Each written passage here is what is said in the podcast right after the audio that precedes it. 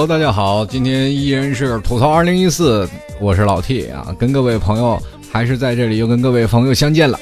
呃，我们前两天很多的听众朋友一直在问我一些问题，关于情感上和一些在生活当中想要泡妞或者是追自己心仪的男人的这些事儿啊，很多人都一直在问我。那我其实，在心里所想的一些事儿，就是我没有办法去帮到你们去泡到他们。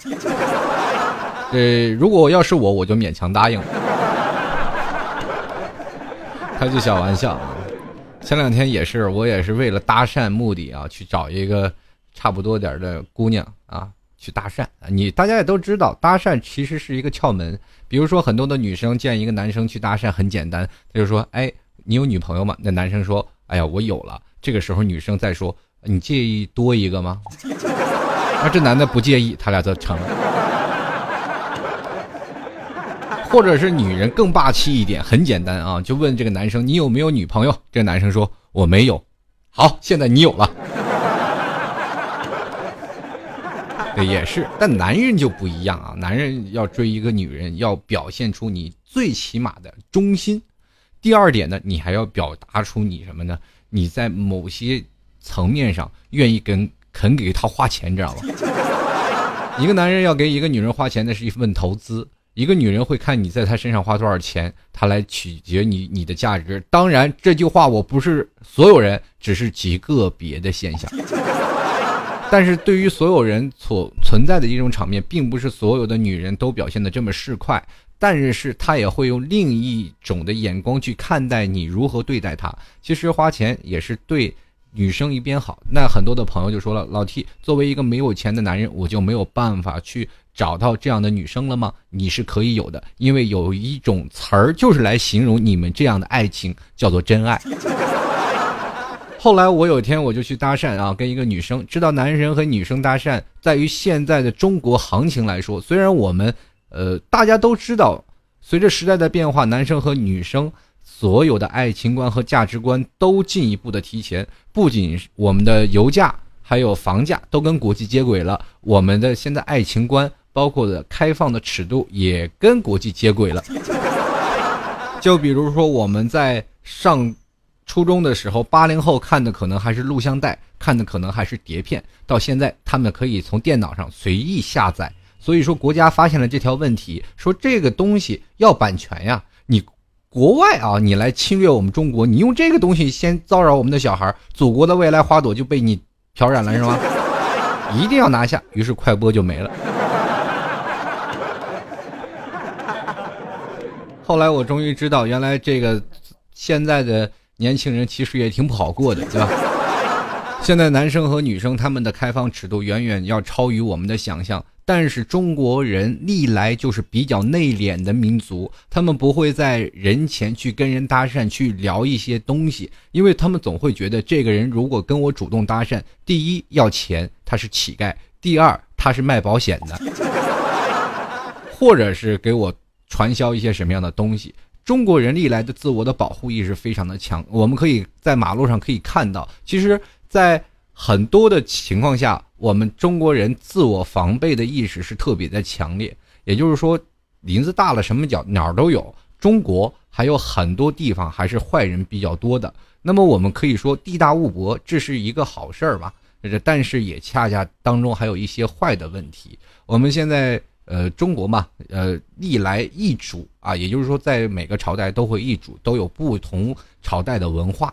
所以说，在不同朝代的文化更迭之间，我们其实新中国成立也就只有六啊六七十年啊，我应该说是一百年，对吧？但新中国成立是一九四几，哎，我这历史老师真的要把我杀了。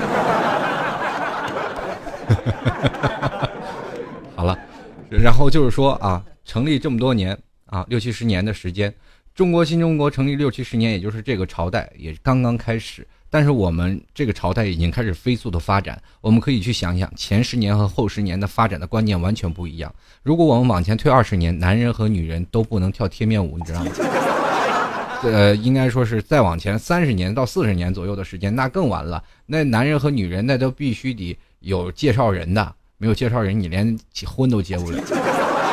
后来我们可以去想象到很多的事情，呃，现在的进步导致于我们现在的女人第一次明显的提前了。很多的人都说，现在的男生和女生他们的关系都已经达到一种什么样的程度呢？就是说，呃，可能上初中啊，上这个什么，他们就已经发生过一些关系了。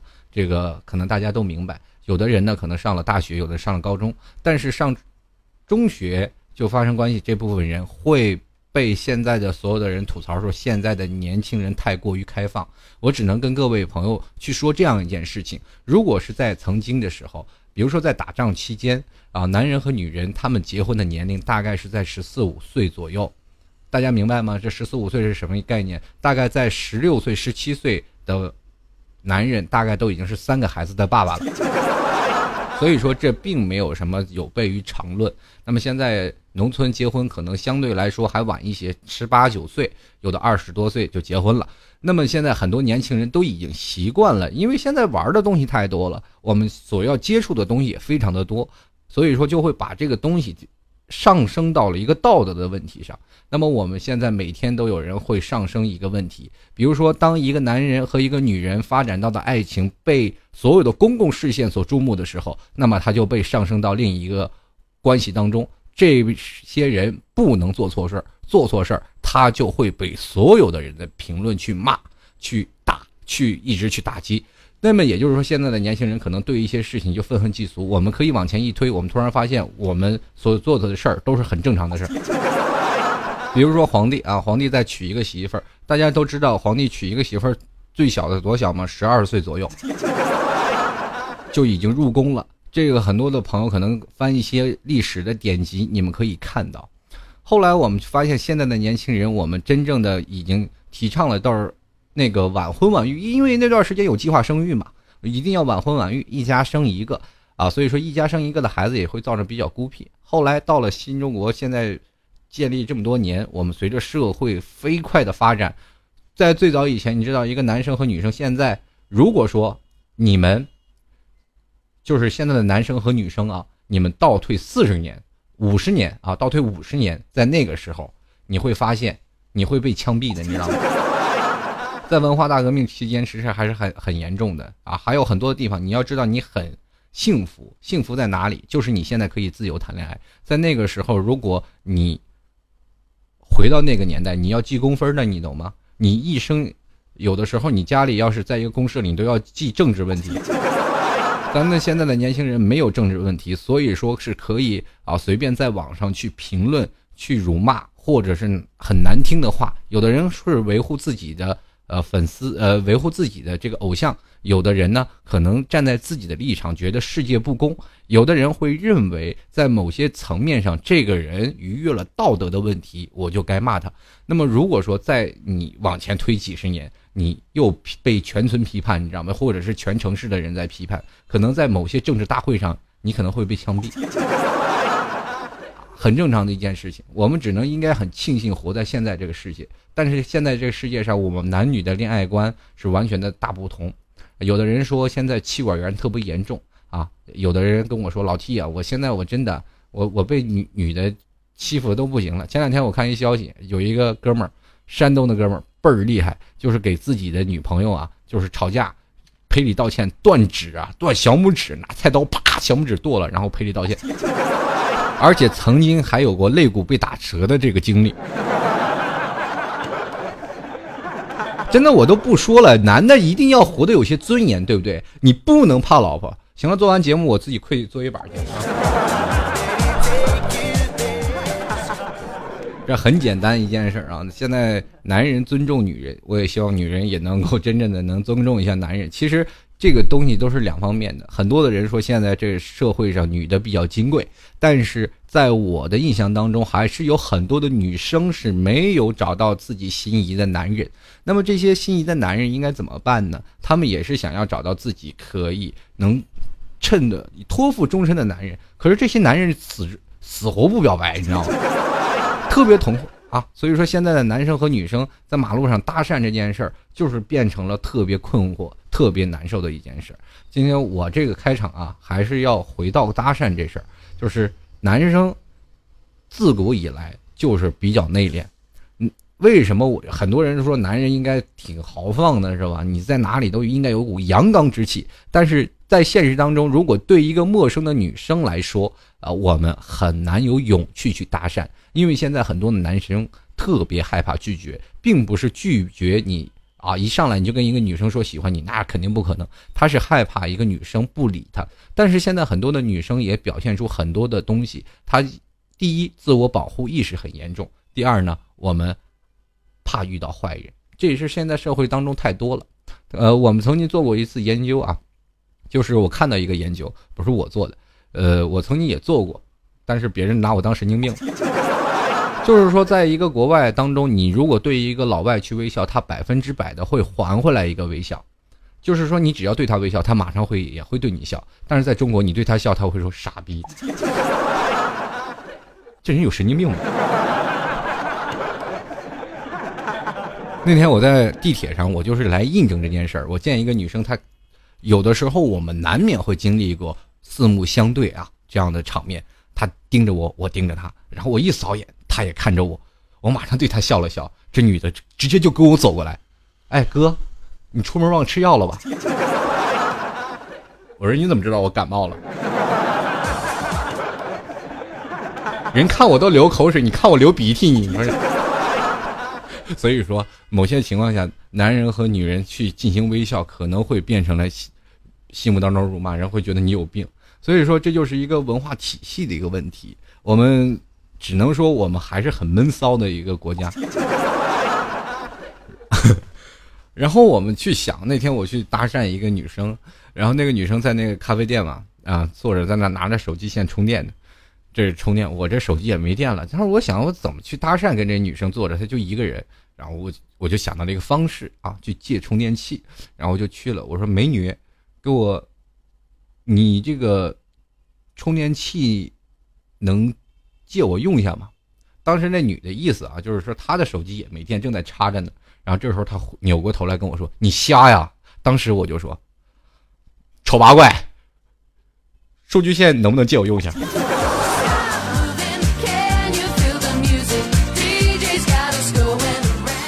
真是气死我了啊！有些时候你真的没有办法去理解，我们中国人应该有一种礼貌啊，就是说，比比如说啊，有的人给你搭讪，在跟你聊一些天的时候，还是蛮有意思的，然后至少我们能结识一个朋友。呃，老 T 是经常去搭讪，去跟别人去聊一些事儿，呃，因为很多的人去想啊，说老 T 你去搭讪是为了什么？其实我是为了锻炼自己内心强大的内心，你知道吗？因为每个人都是很羞涩啊，在我心里当中也是有一点很害怕去如何跟对方去拓展话题这件事。那么在这个搭讪的这一个道理当中，我们首先知道中国的对于礼仪文化还有自己的防范文化都应该有强烈的意识。比如说女生，很有一种自我防范的意识。如果你跟她说话，这个女生会很不自觉的退一步。你们有没有发现？所以说你一定要站在她很平行的地方说，嗨。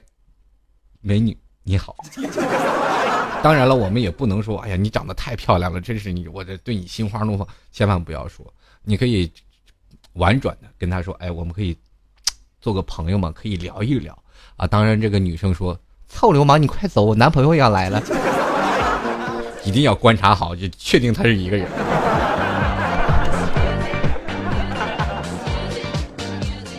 有些时候我会经常锻炼自己的内心，去跟一些女生去交流，但是我我也会经常碰壁，啊，那么我发现了，但是有的时候你会碰见一些比较健谈的女生，你会发现聊得非常的 happy。那么在某些的场景、某些的地点，你就会经常会出现一些什么样的情况呢？就会出现你跟一个人在聊天的呃一种的话题的开拓拓展性，比如说在酒吧，你拿瓶矿泉水，可能女的都找你来聊天。拿瓶酒吧，你是来个女生，你过来坐坐，让她喝两杯，她也过来可以跟你去聊天。可能在舞池当中，我们在这个灯光挥舞的这个舞台上，在跳舞的时候，很多的人也会过来跟你一起搂搂抱抱去跳啊，群魔乱舞。这这是只是一个特定的场景，比如说类似于相，呃，相比来下比较安静的这个地方，比如像图图书馆呀、咖啡厅啊这些地方，你去跟他们。啊，去搭讪可能就会比较困难，因为这些人呢，他们会沉迷于自己的内心的世界当中。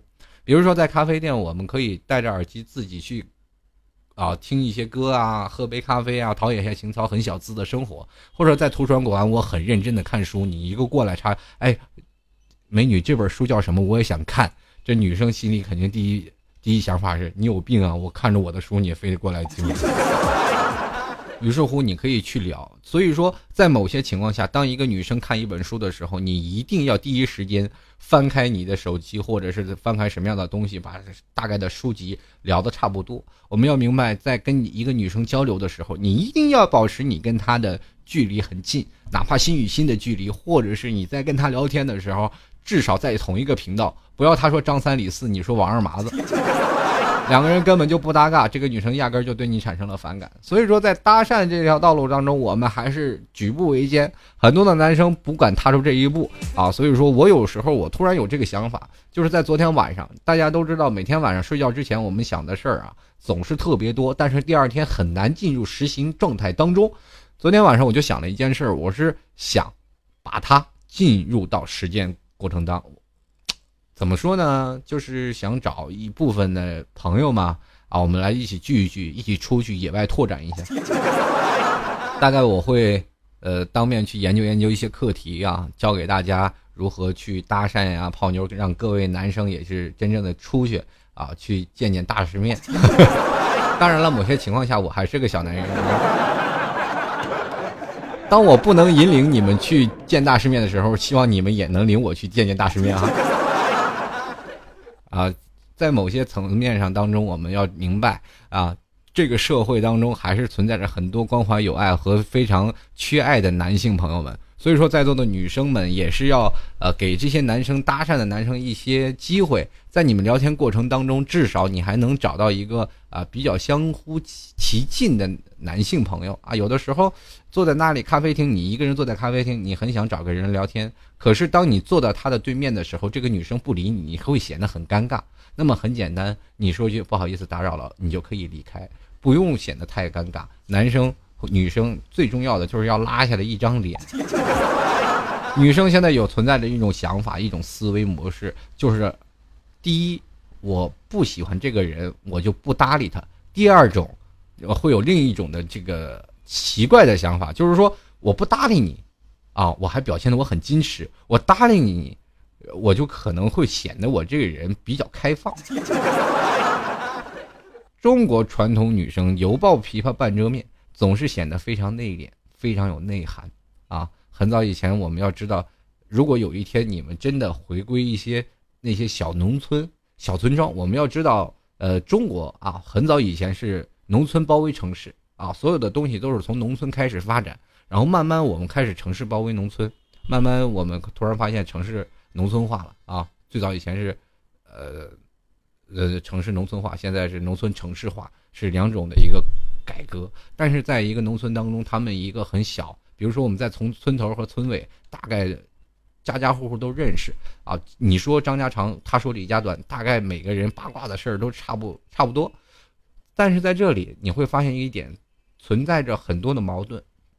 啊，比如说我们现在看电视，经常会演那个乡村爱情，很多人也看过，在那里我们会发现男的和女的经常会发生一些口角，但是你会发现他们这个村不大，绕来绕去就这么几个人，啊，特别玩的特别 happy 是吧？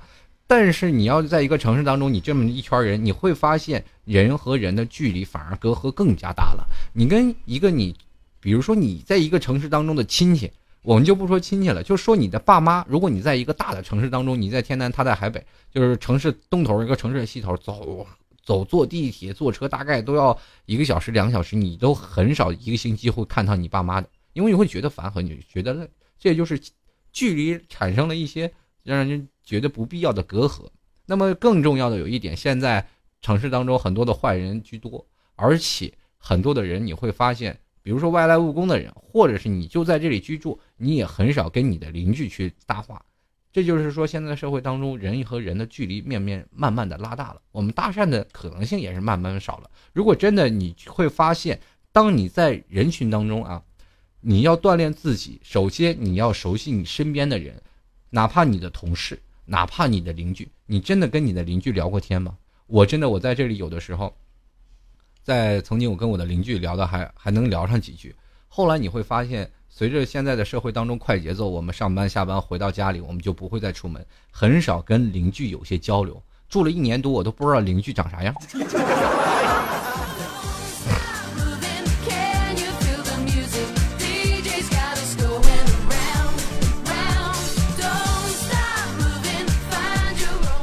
这也就是说啊，在目前这些城市当中，每个城市都有不同城市的价值观和不同城市的语言，所以说。现在男生和女生他们的交流期间，也不能怪现在的男生太过有内涵，现在的女生太过于防范，而是这个社会时代产生的一种让我们年轻人，哪怕是现在的成年人也无法抗拒的一种形态模式。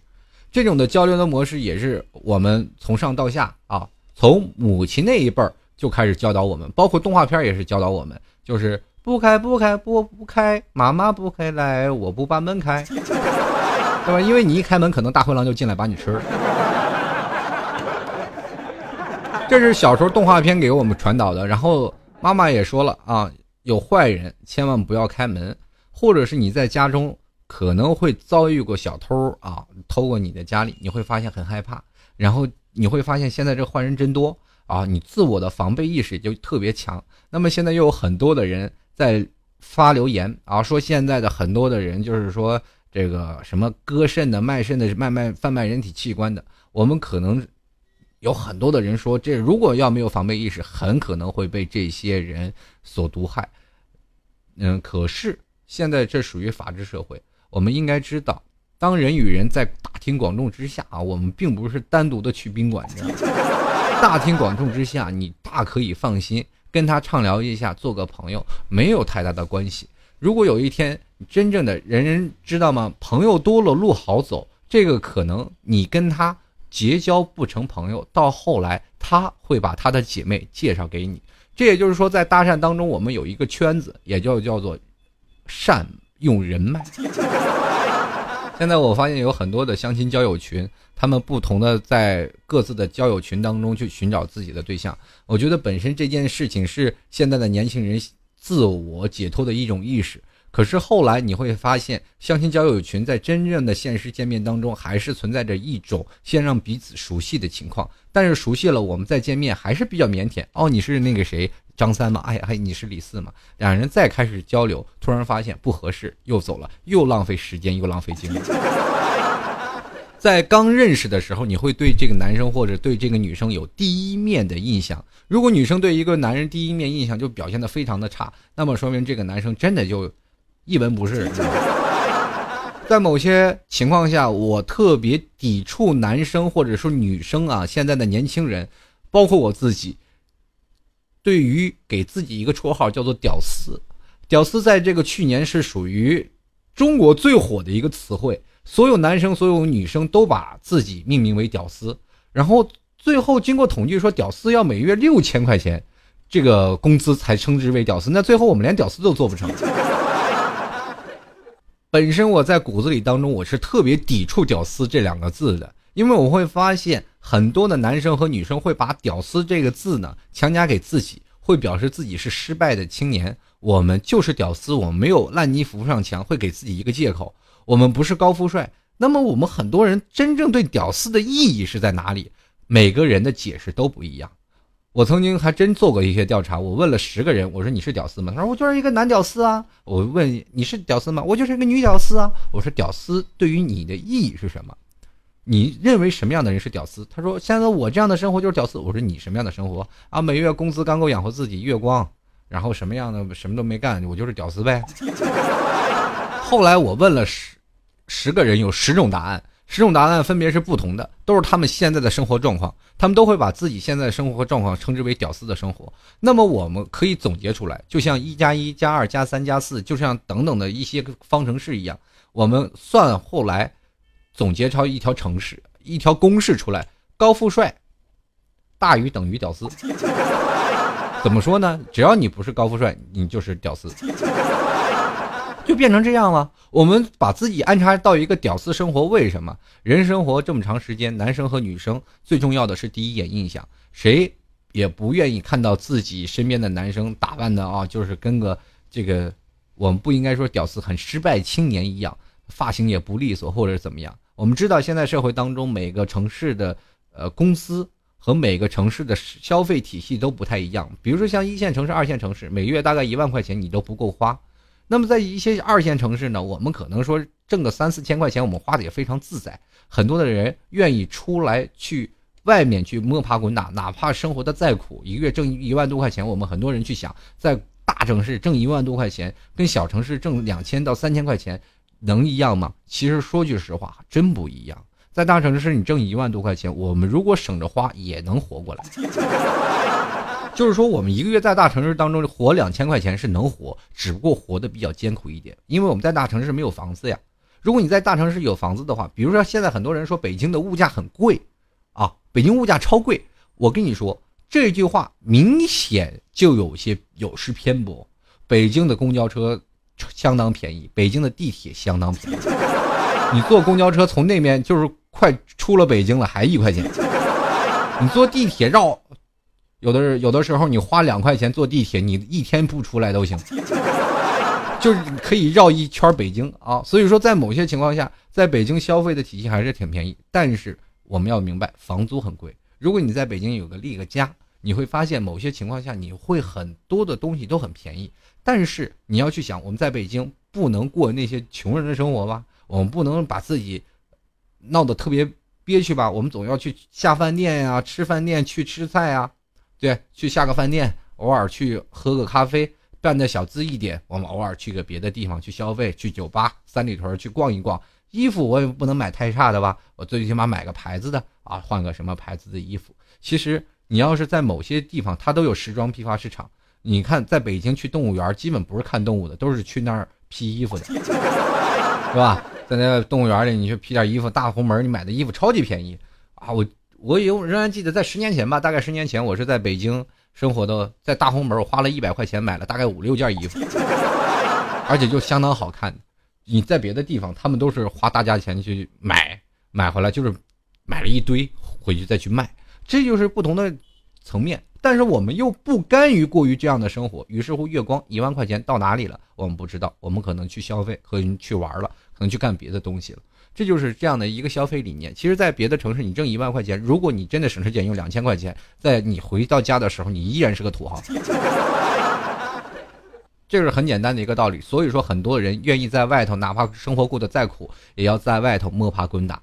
嗯，有些城市很多的人会想，我每月的工资，我可能一年比一年的高了。我今年我挣一千，明年我挣两千，后年我都挣三千四千了。但是我会发现我的生活没有改善。其实，如果你真正的你仔细回头，你看你刚来的时候是多么的艰苦，你会发现你现在的生活的改变的特别多。但是你仍然无法去满足一个女生的，比如说需求，比如说我要结婚啊，我或者跟她谈恋爱的时候，我应该有些什么，要买些什么。这个时候我要谈一次恋爱，我就等于被一个鬼子进村实行了三光政策。因为女生你总要给买些东西吧。现在的女生不像过去的那些女生了，就是旧时代的女生啊，你要是家里有点钱，是吧？你能攒够这礼钱。你能攒够买房子啊？我喜欢你，你喜欢我，咱俩可以去，是吧？找个媒人一说亲就可以了。那现在的男生和女生不一样了，女生要追求点小浪漫呀，而且要一点小资的生活，她不想跟你过一些苦日子。说我找一男朋友，我一立马回到解放前，我天天吃糠咽菜，我乐意吗？对不对？女生男生也好面子，女生一来了，走，我跟你吃，他吃的不好吧？最起码喝点星巴克什么的，这个一杯咖啡三十多块钱，你说这不杀你杀谁？他说我去麦当劳，我喝杯咖啡，我一直续杯还能续杯一下午呢，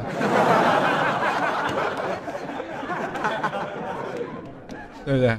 现在这个麦当劳那个服务员一见我就知道那续杯的来了，这叫懂得生活，你知道吗？开句玩笑啊，这是在某些情况下。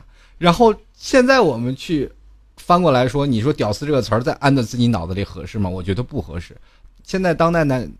男女青年都应该有一个向上奔头的一个这样的方式啊！前两天我看到一个网上的一个评论啊，就是女生就是应该有个是新闻媒体采访的，就是现在女生的他们的想法，然后女生写了几个字儿啊：过得好不如自己干，自己干好了才能找到自己的幸福。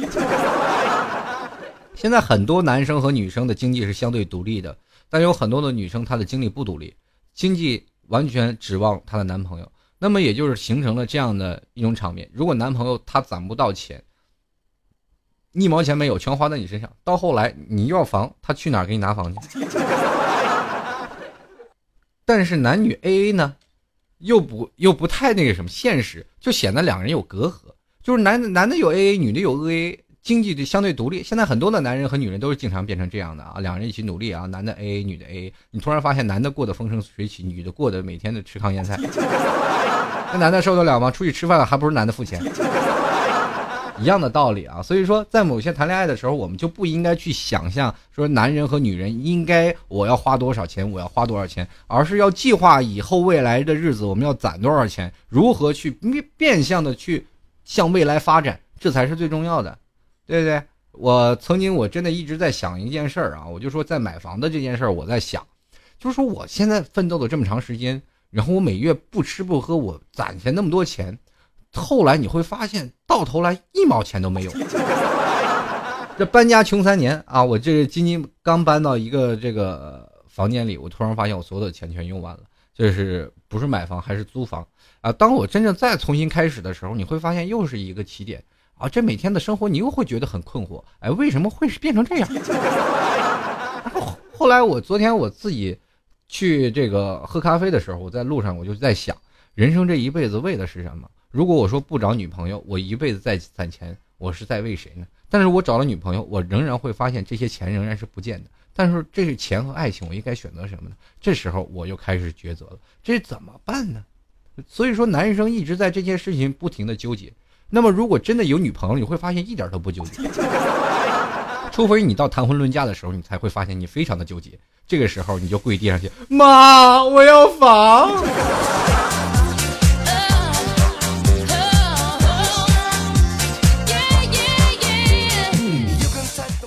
现在很多的男生和女生，他们的思想的方式都不一样，包括八零后和九零后的思想方式都不一样。呃，比如说像老 T 这样的思想方式，我找九零后吧。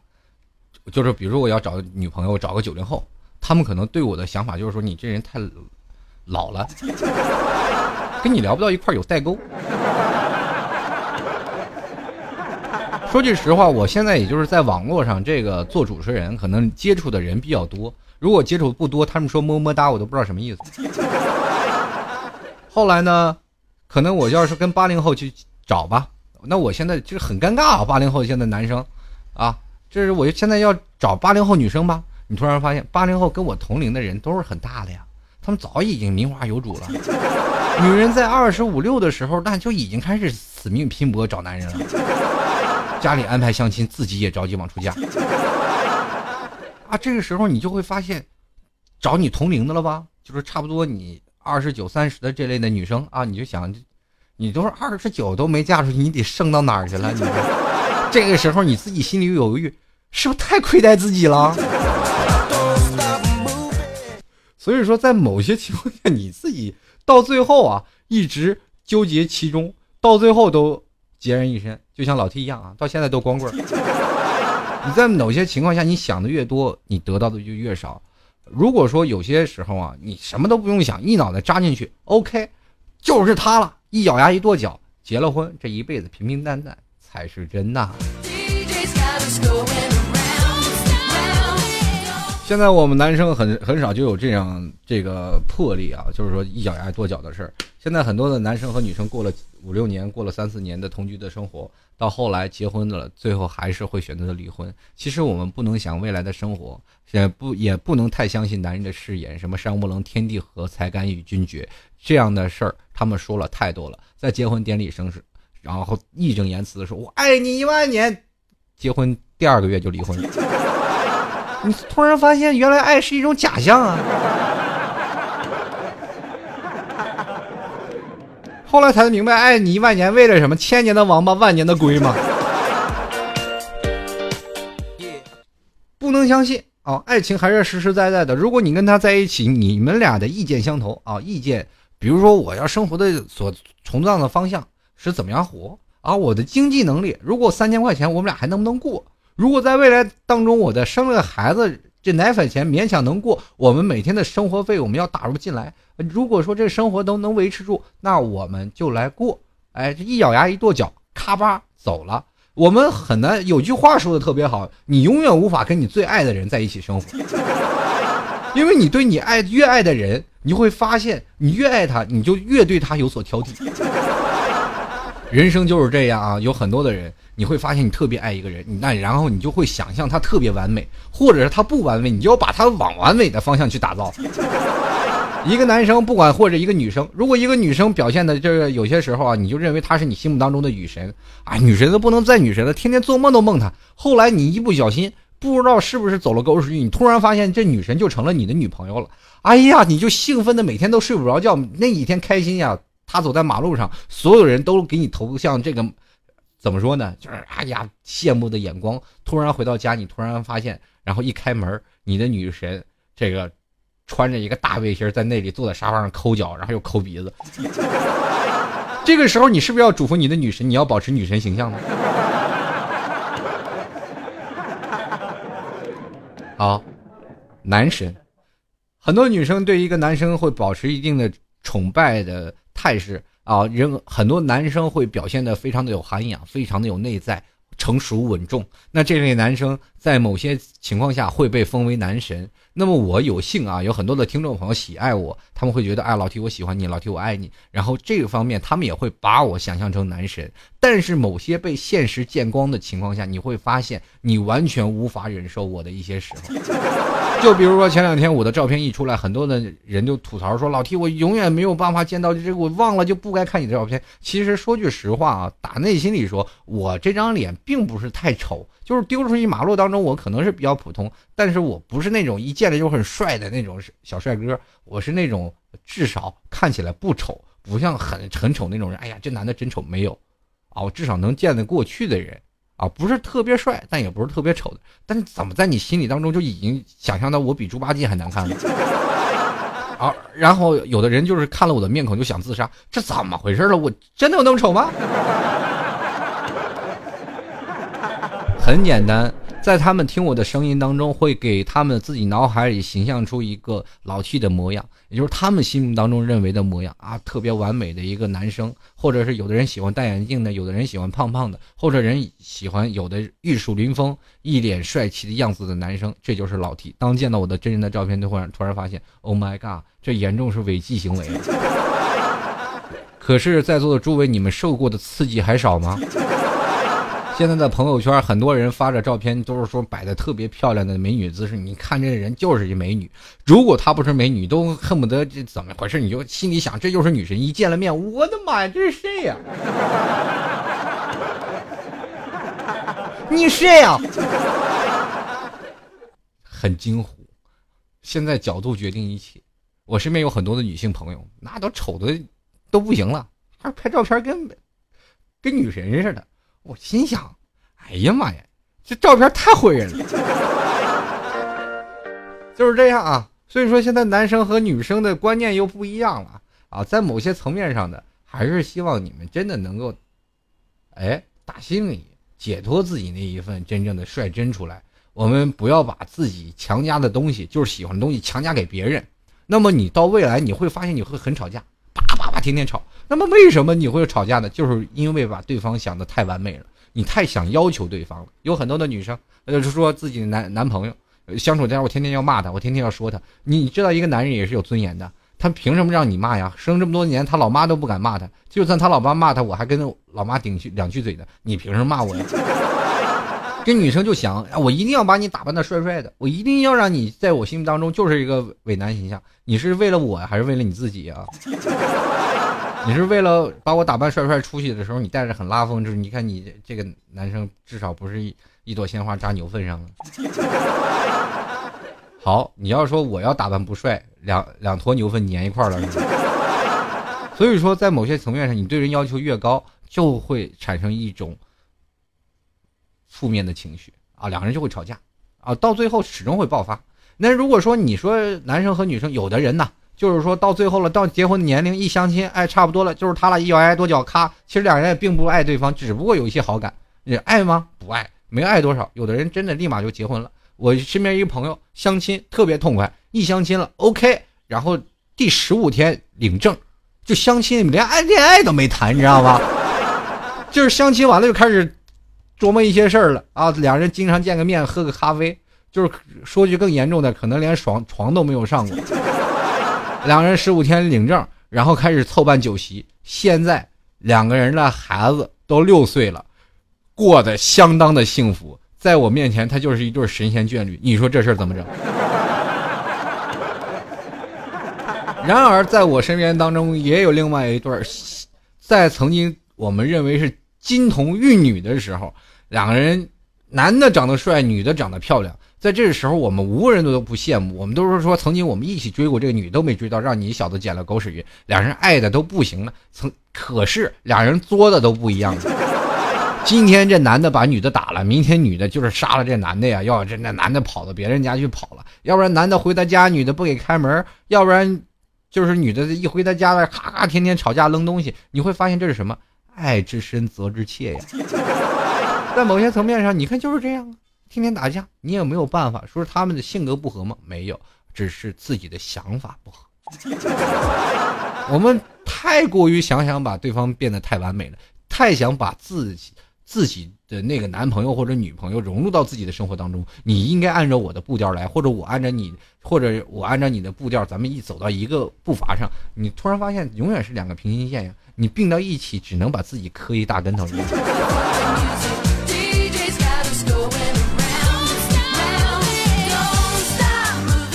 好了，各位亲爱的听众朋友啊，如果喜欢老 T 的，欢迎可以在这个。呃，老 T 的这个淘宝链接上拍上十块钱支持一下老 T 啊！淘宝链接呢，就是呃，可以在淘宝里直接搜索“老 T 吐槽节目赞助”啊，里面就有十元可以去拍一下支持老 T 啊！当然这是都是自愿的，我没有强迫过任何谁。如果你们喜欢我的话，当然了，如果里面想要拍过的听众朋友，你们也可以有机会获得我的签名明信片啊！这个明信片就是最后几张了，好像是没有几张了，就是十几二十张。如果有听众朋友，赶紧下手。呃，发完这一片我也不打算再发了，因为太累了。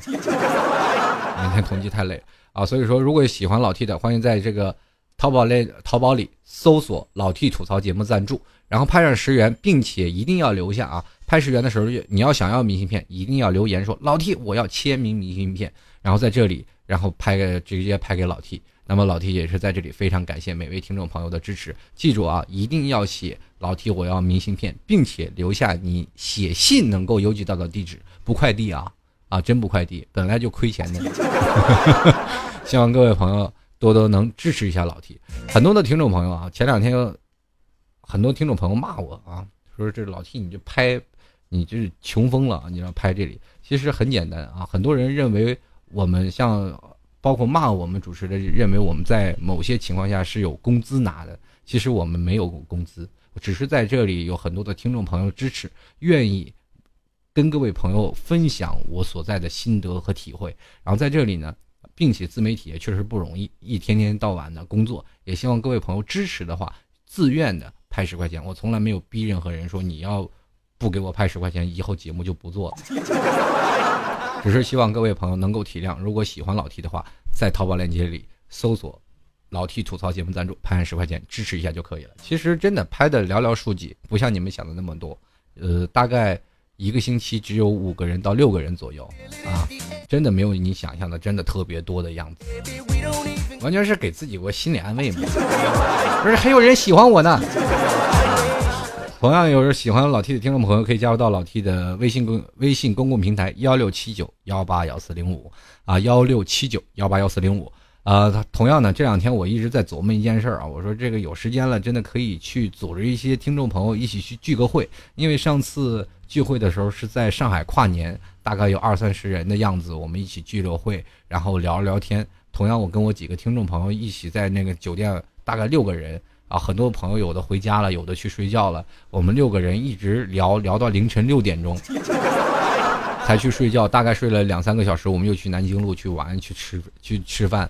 啊，反正这也是蛮有意思的一件事。只不过上次的行程太过于仓促。如果有时间的话，各位想要说聚会的话，欢迎在老 T 的贴吧当中可以进行一些讨论。在百度搜索主播老 T 八啊，这就是老 T 的贴吧。在贴吧里呢，有专门有一个，我想有个聚会的想法，你们可以把你们自己的想法都说出来，我们可以聊聊。当时我现在就想，如果要下次聚会，我一定要把我电脑和麦克风带上，然后还有音箱，现场给你们来一段吐槽二零一四。好了，这还有老 T 的粉丝群二三零九四二四四四啊，想要加进来可以加入到老 T 的呃粉丝群当中。粉丝群一定要输入老 T 啊，就是问问你为什么加群，你就输入老 T 就可以了。二三零九四二四四四啊，接下来的时间我们关注一下听众留言。其实这个每次听众留言的时候，很多的听众朋友都特期待老 T 是该怎么损他们。其实没有，我是一个平常的心在跟各位朋友聊天。我们来关注一下听众留言。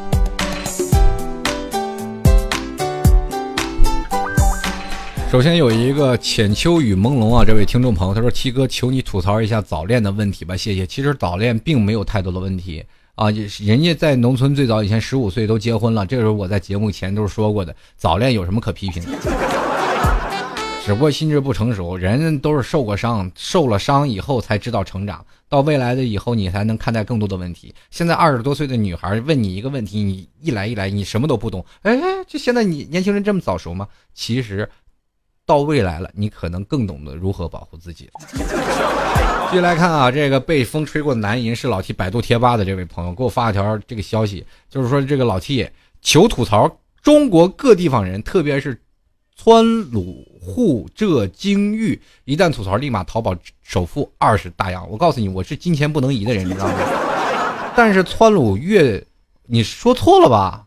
这个我怎么感觉像个菜系呢？各地方人，我觉得没有吐槽的地方，因为涉及面太广。但是每个地方都有不同的民族文化，呃，如果单个问人，我觉得这个问题有失欠妥啊。呃，我有时间，我还是真的想聊聊各个地方的人文的情况。其实吐槽并不一定是负面的情绪，有些时候也能带来喜剧的效果，就像老 T 说的一样。啊，这个改天呢，明天我还真要吐槽一吐槽见过是。全国各地的，呃，不同的人，其实每个地方我们都明白啊。最早我们看到的很多的电视剧，包括现在抗日战争电视剧，有几个说普通话的？当然了，很多的朋友这两天毕业季了啊，我只能说一下浙江这个地方啊，因为老 T 身处于浙江杭州，那么这个地方是为什么我一定要跟各位朋友说，在江，就是在这个浙江啊。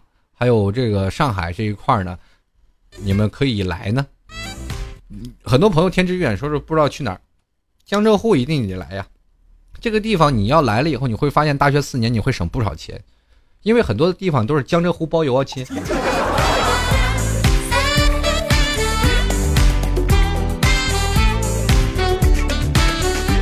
继续来看奇异果，他说：“T 哥，我最近比较郁闷啊，本人护士一枚。”这段时间有单位招人，已经在网上报名了，自己也已经复习开了。因为考试把自己周围的其他同事都自我屏蔽了，结果这两天开始现场确认了，用人单位说我不符合条件，不能报。听了真想哭，等了一年，真是郁闷啊，郁闷到极致了。我跟你说，不一定在什么地方都好，在护士这个单位的，哎呀，也是不错的。在护士现在一个月也能赚好几千块钱，但是呢，你要考到事业单位，事业单位现在也。这些公务员们也已经开始交社保了。这很早以前，他们这个养老保险都不需要自己交的，都国家给交，都我们纳税人给交。现在他们都自己交了，而且这现在也聘用合同制，他们也不是铁饭碗，终身合同了，就是三年一签，三年一签，说不准哪天就拍拍屁股滚人了。然后现在公务员也越越来越不好混了。你不要以为当公务员就要当官，一路星途坦然，这就跟当明星一样，你去了艺校不一定出来就能当公务员。继续来看啊，这个水果冰他说，西班牙已经不是四年前的西班牙，英格兰也不是昔日的英格兰，真正的足球队应该是非常稳定的。放眼国际足坛，能做到这一点的只有中国队。今天的中国队还是当年的中国队。纵观世界，没有一支球队能像中国队如此稳定。不是每一种牛奶都叫特仑苏，也不是每支球队都叫特能输。中国足球队专注足球三十年，一直被模仿。从未被超越。我们不进球，我们只是球的搬运工。说到这一点，我还真的说到心坎里了啊！为什么呢？中国队现在确实给我心目当中产生了一种非常高大的形象。呃，你看，呃，中国队啊，曾经把这个土耳其送到了第三的位置，是吧？跟土，就对吧？同一小组啊，跟土耳其厮杀，还有哥斯达黎加，是吧？然后结果土耳其那些拿了第三吧，但是十二年前，是吧？哥斯达黎加还只是一个比较轻质的一个球队啊，比较轻嫩。那么到现在了呢，已经到十，是吧？八强了，两个哥，哥伦比亚、哥斯达黎加都已经出现了。你说中国队厉害不厉害？关键最有意思的一件事啊，就是我昨天我买足彩，买足彩的时候呢，我买了，哎，荷兰，买了哥斯达黎加。最后我说还三传一嘛，我再买一个球队吧。一看，突然发现中国和巴黎，哎，中国和巴黎，哎，中国队还让一球，你知道吗？我就果断买了中国队。结果那场球赛输了，我然后我就查呀，我说巴黎到底是哪个国家呀？最后一查是南非的一支球队，啊，一个国家啊，南非的这个国家。我就突然发现，中国队不仅能让我们了解一些东西，叫做持之以恒，更让我们懂得了一些世界地理呀。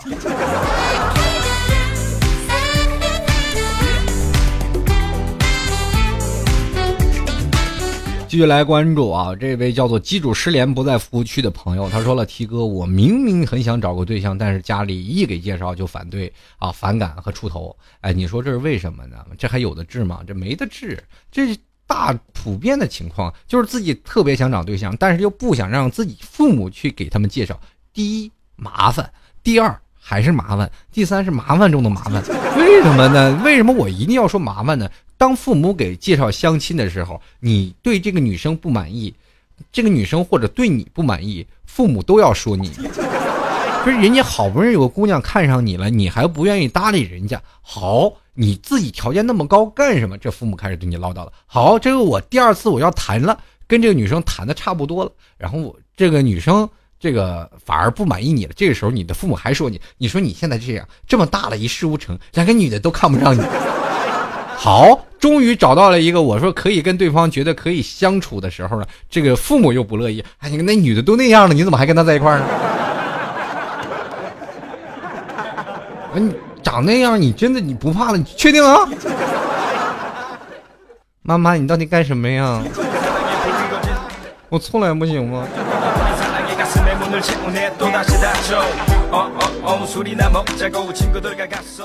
那我我这人生大事我我还自己来吗？太受不了了！这父母如果要是真的介入到这个情况当中，你知道我们都要有一些逆反心理的。从小自己能解决的事就从来不给家里添麻烦 啊。所以说老 T 打死不回家，一说男女朋友的时候马上挂电话啊。沙丘来了，他说老 T 你怎么读书的时候和？是男女同桌的呀，我们从上初中开始都是男女分开坐了呀，而且还有一桌女的，一桌男的隔开。我是广东的，这算是南北差异吗？顺便说一下，我和同事们都非常喜欢听你的节目，谢谢你给我们带来了那么多的欢乐。还有上次说的这个打打球掉牙的也是我同事，我是目击者。那位同事，你牙补上了吗？还有一点，这男女分开坐，这是分开的吗？我很庆幸我在北方，那我终于明白为什么北方。到了南方上大学的时候那么受欢迎，就是说，当北方的人、北方的这些男生毕业了要去南南方上大学，突然发现很多南方人，就是南方的女生，就是抢这个什么，抢这个北方的小帅哥，然后北方的女生也抢着 北方的小帅哥，是吧？北方南方的男人也抢着北方的小帅哥，我终于明白了，男女原来那时候分开坐的。后我这就淡然的朋友是老受罪了。他说：“T 哥呀，我正坐在回家的火车上，对面大叔把鞋脱了，我该怎么破？快受不了了！这个时候你一定要盯着他，捂着自己的鼻子，就是盯着他把鼻子捂着，就是特别臭的意思。然后眼睛一直皱着眉头，然后捂着鼻子。这个时候你一定要鼓足旁边的朋友，也一定跟你这样做。这时候大哥脸肯定害臊的受不了。如果大叔他还对你……不行的话，乘务员走过来的时候，你就说：“哎呀妈呀，太臭了！”乘务员，哎，大叔，你麻烦你把鞋穿上吧。继续来看啊，这位叫做五六八三三的朋友，他说：“T 哥，我听你的节目是很崇拜你，接受了。我怎么才能变成像你一样成熟稳重有内涵的人？” 不好意思，没绷住啊。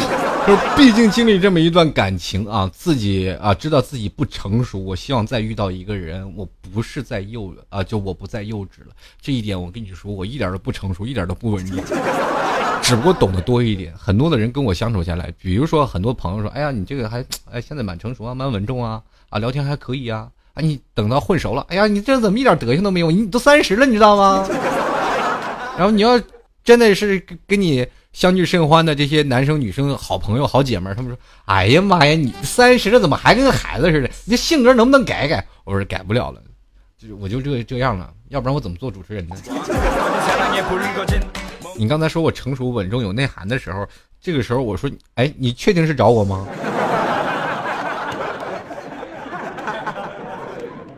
好吧，我接受了。哎，这笑的都无法做节目。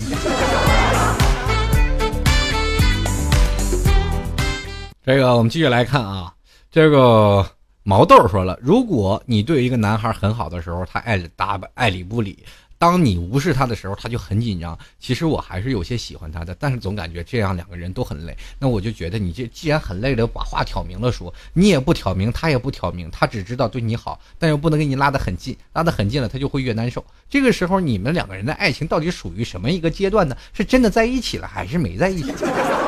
如果没在一起，说明这男的就是真的就是喜欢你的，他才会表现出这样的情况。如果真的在一起了，你赶紧跟他说分手吧，再见了。你费不费劲？要不然你就在一起，你天天跟我好好过；要不然你就别再打不理。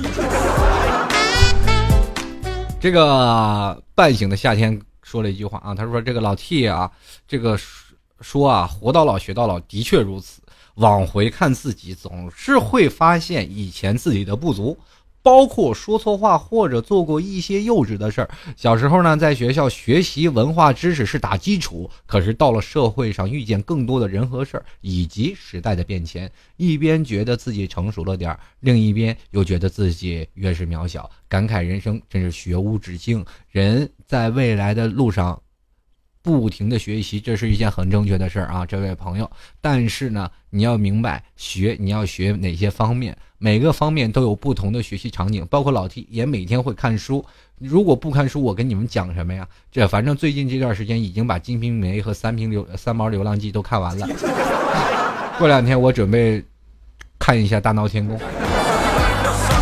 争取在节目当中下次跟各位朋友好好分享一下我的阅读经历啊。好了，今天这个节目也要接近尾声，跟各位朋友要说声 say goodbye 啊！我们下期节目又要再见了。不管怎么样，希望各位朋友喜欢老 T 的，支持老 T，在淘宝链接拍上十元支持一下。呃，在淘宝搜索“老 T 吐槽节目赞助”啊，这就拍上十元支持一下就可以了。同样呢，听众朋友可以到百度贴吧也继续跟老 T 来。商讨商讨是要是否要聚会的事儿，当然这事儿可能会黄啊，关键还是奇思妙想来聊一聊啊，有没有想聚会的这个想法，对不对？我们不能聚会把它变成一种相亲，是吧？不来的你们后悔吧。欢迎各位朋友加入到老 T 的微信公共平台幺六七九幺八幺四零五，进跟老 T 进行留言，说说您自己的事儿啊，有什么想吐槽的，在这个微信公共平台跟老 T 留言，老 T 会在这个下期节目会在这个微信就会读你们的留言了啊，幺六七九幺八幺四零五啊，是老 T 的微信公共平台。当然了，想要加微呃这个老四的粉丝群的啊，这二三零九四二四四四二三零九四二四四四。啊，给输入一个答案，他问你为什么来加群，你就输入老 T，因为你现在打小广告的太多了啊！希望各位朋友能够继续支持，我们下期节目再见了。最后一首歌送给各位了，拜拜了您嘞。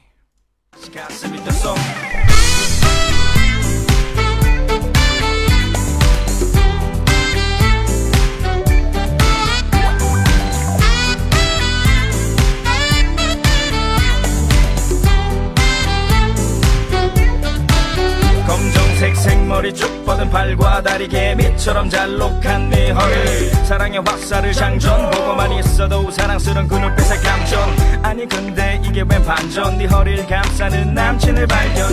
오, 포기할까 말까라는 생각 말자. 이미 네 곁으로 간다